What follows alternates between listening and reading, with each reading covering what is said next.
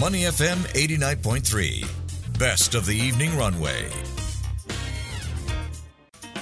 Why it matters. Money FM 89.3. I'm Elliot Danker. It's now time for Why It Matters. I want to talk about Dow Jones. You've heard of this, right? The global provider of best in class risk data, integrated technology solutions, and one of my favorites, due diligence services for managing regulatory and reputational risks. They've announced a partnership with global management consulting firm Oliver Wyman to launch Factiva Sentiment Signals. Now, this platform will be an industry leading corporate risk solution that will deploy news derived data to help businesses predict credit downgrades up to three months in advance. And this unique predictive solution will also provide businesses the ability to analyze thousands of global news sources and company profiles to identify emerging risks and preempt credit downgrades ahead of time. So we're going to find out a lot more about this. In the studio with me is Traci Mabrey, who is General Manager of Factiva Dow Jones. Traci, welcome. Well, thank you, Elliot. It's great to be here. This is very interesting. I love these sort of things, these sort of predictive models, looking at patterns, profiling. Uh, it sounds like a fun one. But I guess to start us off, give us an introduction of what Factiva is and what it'll do. Oh, absolutely. So, Factiva overall, we are the news and business intelligence aggregation service for Dow Jones. So, basically, what that means is news and media and company and people data from all over the world, local, regional, global, are part of our publisher ecosystem. So, we bring in all that information and we make sure it gets to people the way that they want it, when they want it, and why they want it. This really emphasizes the post COVID world that we live in, where if we want to progress and we want to come up with such solutions, we need partnerships. Tell us about the partnership. Oh, definitely. I think, you know, in this world, we all have very significant core competencies and major contributions. And for us to really bring things to market quickly and do things that are really important to investors in the financial community, being able to really link together who is the best in the business. And we really think Dow Jones and Oliver Wyman is the best in the business for these credit risk solutions. So, how does it work? Am I looking at just like news articles? How do I do that measurement? Or is AI going to do all of that for me? I, luckily for you, AI is going to do a lot of Oh, it. wow. Uh, so, what we really did was the news articles, all the information in Factiva. We have two and a half billion articles archived across Factiva. We have 600,000 that come in every single day. So, Mm-hmm. for you to read all of that, for me to read all of that would be a lot. so, what we do is we bring all of that into natural language processing, Okay. AI, and what Oliver Wyman was able to do was bring it all together from an algorithmic standpoint and have a great charting mechanism that's very easy to use for all of the end users to be able to predict when that news sentiment starts to trend negative and how that negative news could impact a credit rating for a company. This is brilliant. So I'm actually a former government investigator, and I do profiling. We kind of put together personally profiles, and a lot of that, right, uh, from uh, and we're talking 20 years ago. It's all I know the feeling. I've been there. We're all looking at patterns. Yeah. So now the AI is helping to look at patterns. I've had this burning question on my mind when it comes to how AI is doing it. Are there, I don't know, ethical issues surrounding it? What have you guys had to deal with? Well, certainly, we're not dealing specifically with patents. We deal with curated content. It's Okay. actual journalism, right? So it's a person just It's like put out there It's put out there. The content has Okay. been created by someone, and we feel the same way about the content that's getting created by journalists as you're talking about with patents. Mm-hmm, It is content that we as Factiva we license the content. So we're going out and we're saying, "Hey, publication, media organization, would you like to be part of us? We'll pay you royalties. We want journalism to be a business and stay in business."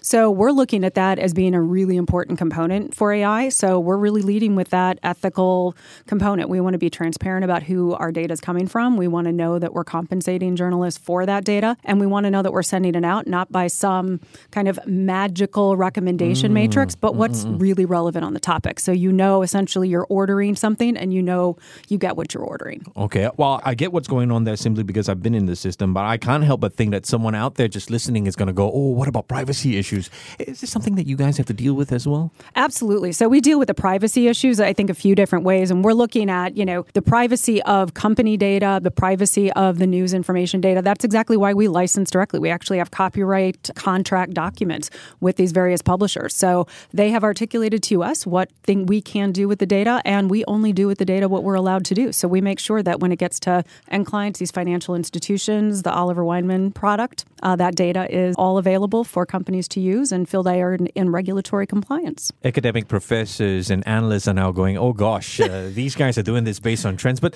talk to us a bit the importance. You know, uh, obviously we've highlighted responsible AI usage, mm-hmm. but the importance of all of that when it comes to predicting trends and how businesses will use it. Oh, definitely. The news component, you know, certainly it's not just looking at news, right? And I think hopefully for our academic institutions out there, do not want to give you that that thought process that you're getting a bit of a Rolodex of, of news information. But the idea of it is that news intrinsically, when you have it enabled from a metadata taxonomy standpoint, we're able to glean really quickly sentiment, right? I can say something's bad, I can say something is very bad. I'll sure. say something is good, I'll say something is very good. Those sentiment signals, both in terms of kind of the velocity of the news that's coming in, that's either positive or negative, and how kind of differential those statements are, really allow us to take the true content and data that's sitting underneath the news article and really start to align trends. You hear enough that you're hearing, I think this is going to be very difficult for company X. Yep you can pretty much predict that something is going to start to happen with Company X. Traci, I watch too much TV. The implications of this and potential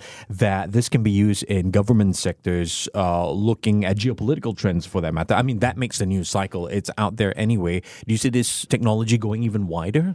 I, we, I, I think we hope so. And certainly because we're looking at the sentiment signals product as being a product line for us and really having something that's fit for purpose and that's going to be very specific in those areas. You know, I think the geopolitical comment you made is a very valid one. We're looking at it also from a supply chain standpoint, right? Yes. Just like we're talking yes. about credit risk and you can be really predictive about potential downgrades, you can also look at supply chain issues. As mm. our supply chain was having so many challenges and being here in Singapore, I'm seeing all these wonderful ships in your port out there, you know, to really look at where am I going to be having issues in a supply chain? Whether okay. I'm investing in the supply chain side or I'm a procurement person at a large manufacturing conglomerate, those supply chain components can be really challenging to mm. unpack mm. and really being able to drill into those and say, oh, I am to have a problem here because of X, Y, or Z going on out here. And it's beyond just the shipping company, it's all the components that are going through that funnel as right. well. It's did the container get there? Did yeah. what's getting loaded on the container? Yeah. Did something get missed and that the part is incomplete? So yeah. it's, yeah, it's a very, you know, again, very, very complex information. If we put all of the data together, you do start to see patterns in the data and reliance on transparency and trust and that you're getting factual information from legitimate sources helps in that regard a lot. There you go. And Black Friday was my biggest problem there, even more out there.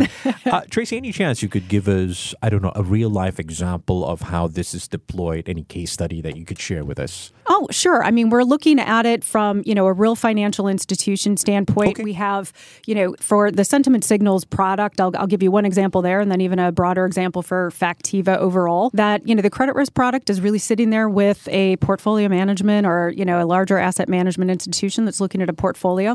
We're able to bring that full portfolio into the sentiment signals product okay. and really begin to analyze on an individual company basis and even a sector and industry standpoint on a more broad basis when there might be certain certain credit challenges coming in that particular company or industry. So we're actually putting that out there and it's laying against the global market data solutions, a world which I also came from, to really be able to say, look, what are we going to be looking at from that predictive amount? As you said, even up to three months out. Okay. So we're using it in various areas. We're looking at it too from those procurement, those supply chains, credit risk officer scenarios. Mm-hmm. mm-hmm. And Factiva overall, we're no stranger to the financial institution. We've got a great footprint in investment banking and equity research for M&A activity and whatnot. Mm. So uh, we're uh, very happy to continue to bring something else to market. Interesting. I, am just thinking of it from that mind map point of view. If let's say I'm this company and I'm looking at an M&A, most of the time company A would go through, I don't know, one of these investigative firms that looks at geopolitical risk for that matter. Is it a partnership with those firms or do you go directly to company A or is it an entire web web that I'm thinking of here? It, it's a bit of a web, right? Like I look at it very much. You call it it's something very techy called the knowledge graph, right? Okay. I kind of look at it as like a, D, a DNA module, right? Okay. Like there's a very three dimensional component when you're either looking at M and A activity or you're looking at tracking sectors, and it's like how do I kind of pinpoint that? It's like I'm going to look through that bit, and that's my problem child mm-hmm. right there. Mm-hmm. So it's it's very much that component that can be used on either side of the transaction. Traci, uh, here's another question, and this is from that security point of view: Is the software smart enough, or the AI smart enough to decipher what's fake news? Is there a risk of it being manipulated? I'm sure that there are experts on that. I think if it was somebody else than us, there could be. But I think the point is is that you know with Factiva we bring everything in. It's licensed. We have um, source citations and audit trails going back to all of the sources, and that is absolutely how we are going to continue to do it going forward. We're not offering web crawl content. We're not offering anything that we can't validate, vet, and know it's a source of where it came from. It's going to be quite interesting. I mean, I'm already imagining how this could be used in a landscape like a political election for that matter, because, you know, I mentioned fake news. You know where I'm going. uh, final question. A very curious one about the innovative predictive modeling. What more can we expect from this? Where do you see this going, you know, in terms of supporting that corporate risk assessment, that analysis assessment? I think there's a lot of places that it could go. I was actually in Davos at the World Economic Forum. And I'm jealous. As, as you can imagine, yes, it was incredibly cold. Your weather is much better here.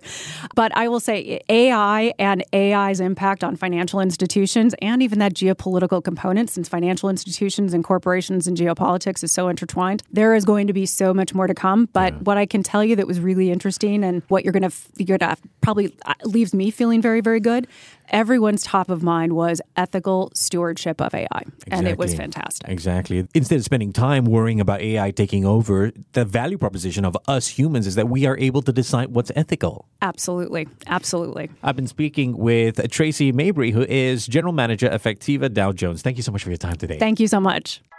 To listen to more great interviews, download our podcasts at awedio.sg or download the AWEDIO app. That's A W E D I O, AWEDIO at the App Store and Google Play.